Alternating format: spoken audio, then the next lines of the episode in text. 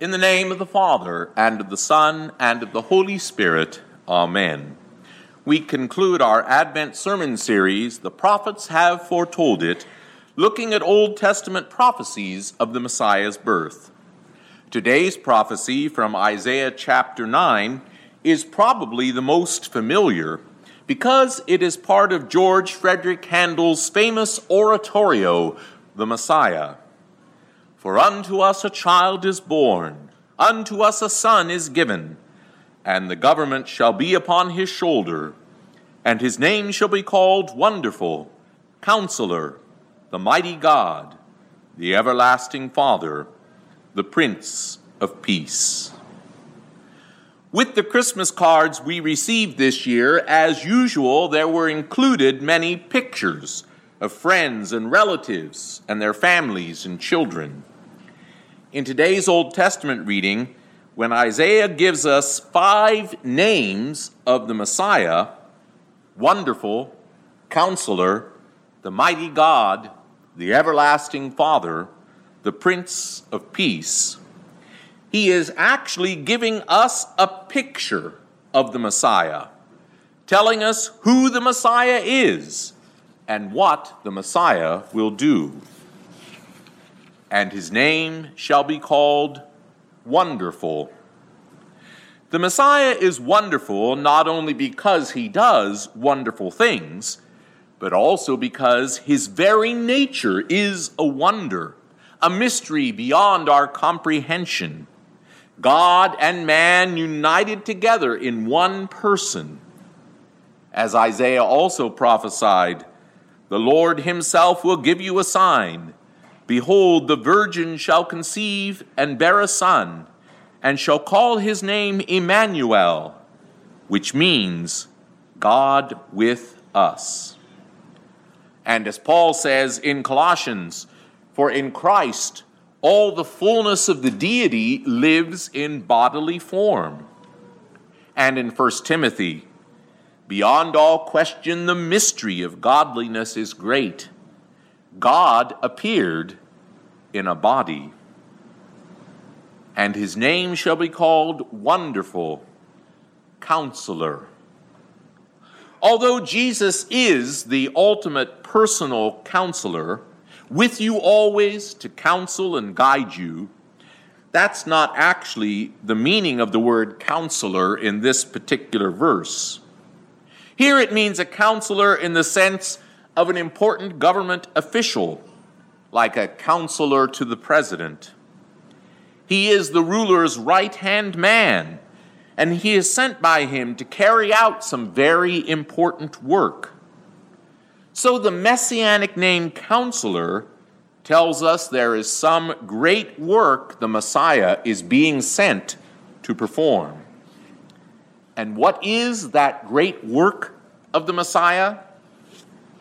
For God so loved the world that he sent his only begotten Son, that whoever believes in him shall not perish, but have eternal life.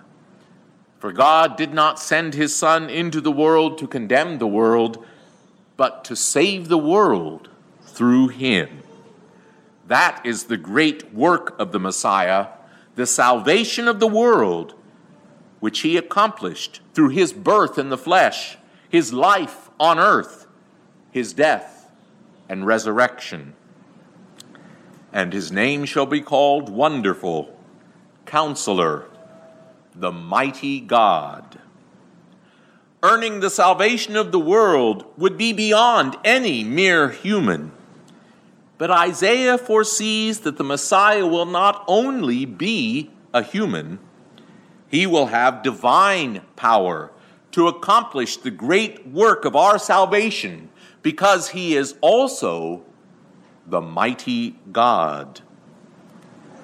And his name shall be called Wonderful Counselor, the mighty God, the everlasting Father. When I've sung this part of Handel's Messiah, it always seemed odd at this point that the Son of God is called the everlasting Father. But the everlasting Father here is not a description of the Messiah's role in the Trinity. it's rather a symbolic title representing an aspect of the Messiah's character. The everlasting Father symbolizes the Messiah has deep love and care and concern for us, unchanging, everlasting, like the love of a parent for a child. And his name shall be called Wonderful, Counselor, the Mighty God, the Everlasting Father, the Prince of Peace. This final name tells us the result of the Messiah's work peace. Peace between you and God. As the angels sang the night of his birth, Glory to God in the highest, and on earth, peace, goodwill toward men. That is the gospel, the good news of Christmas. On account of Christ, God's attitude toward you is not anger and wrath, but peace and goodwill. As Paul says in Romans, therefore, since we have been justified through faith, we have peace with God through our Lord Jesus Christ. For unto us a child is born, unto us a son is given, and the government shall be upon his shoulder. Government here isn't used in a political sense. It means taking on a responsibility. The best English paraphrase I can think of is the burden shall be upon his shoulder. You see, your shoulders simply are not broad enough or strong enough to carry the burden of your sin or the burdens of this life. You need someone to shoulder the burden for you,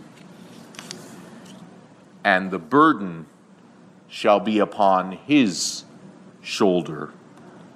Jesus has already lifted from your shoulders the burden of your sin. Surely he took up our infirmities and carried our sorrows. God made him who had no sin to be sin for us. He himself bore our sins in his body on the cross. Jesus has already lifted from your shoulders the burden of your sin, and he wants to lift from you also the burdens of life. Come unto me, all you who are weary and heavy laden and I will give you rest. Cast your burdens upon the Lord, and he will sustain you. In Philippians, Paul tells us how that is done. Do not be anxious about anything, but in everything, by prayer and petition with thanksgiving, present your requests to God.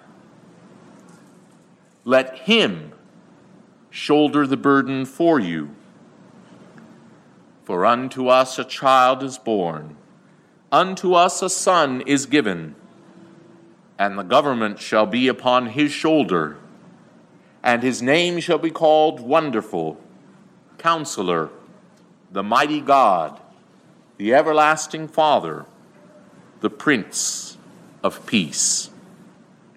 That is Isaiah's picture of Jesus. Wonderful his very nature as the God man is a wonder beyond our comprehension.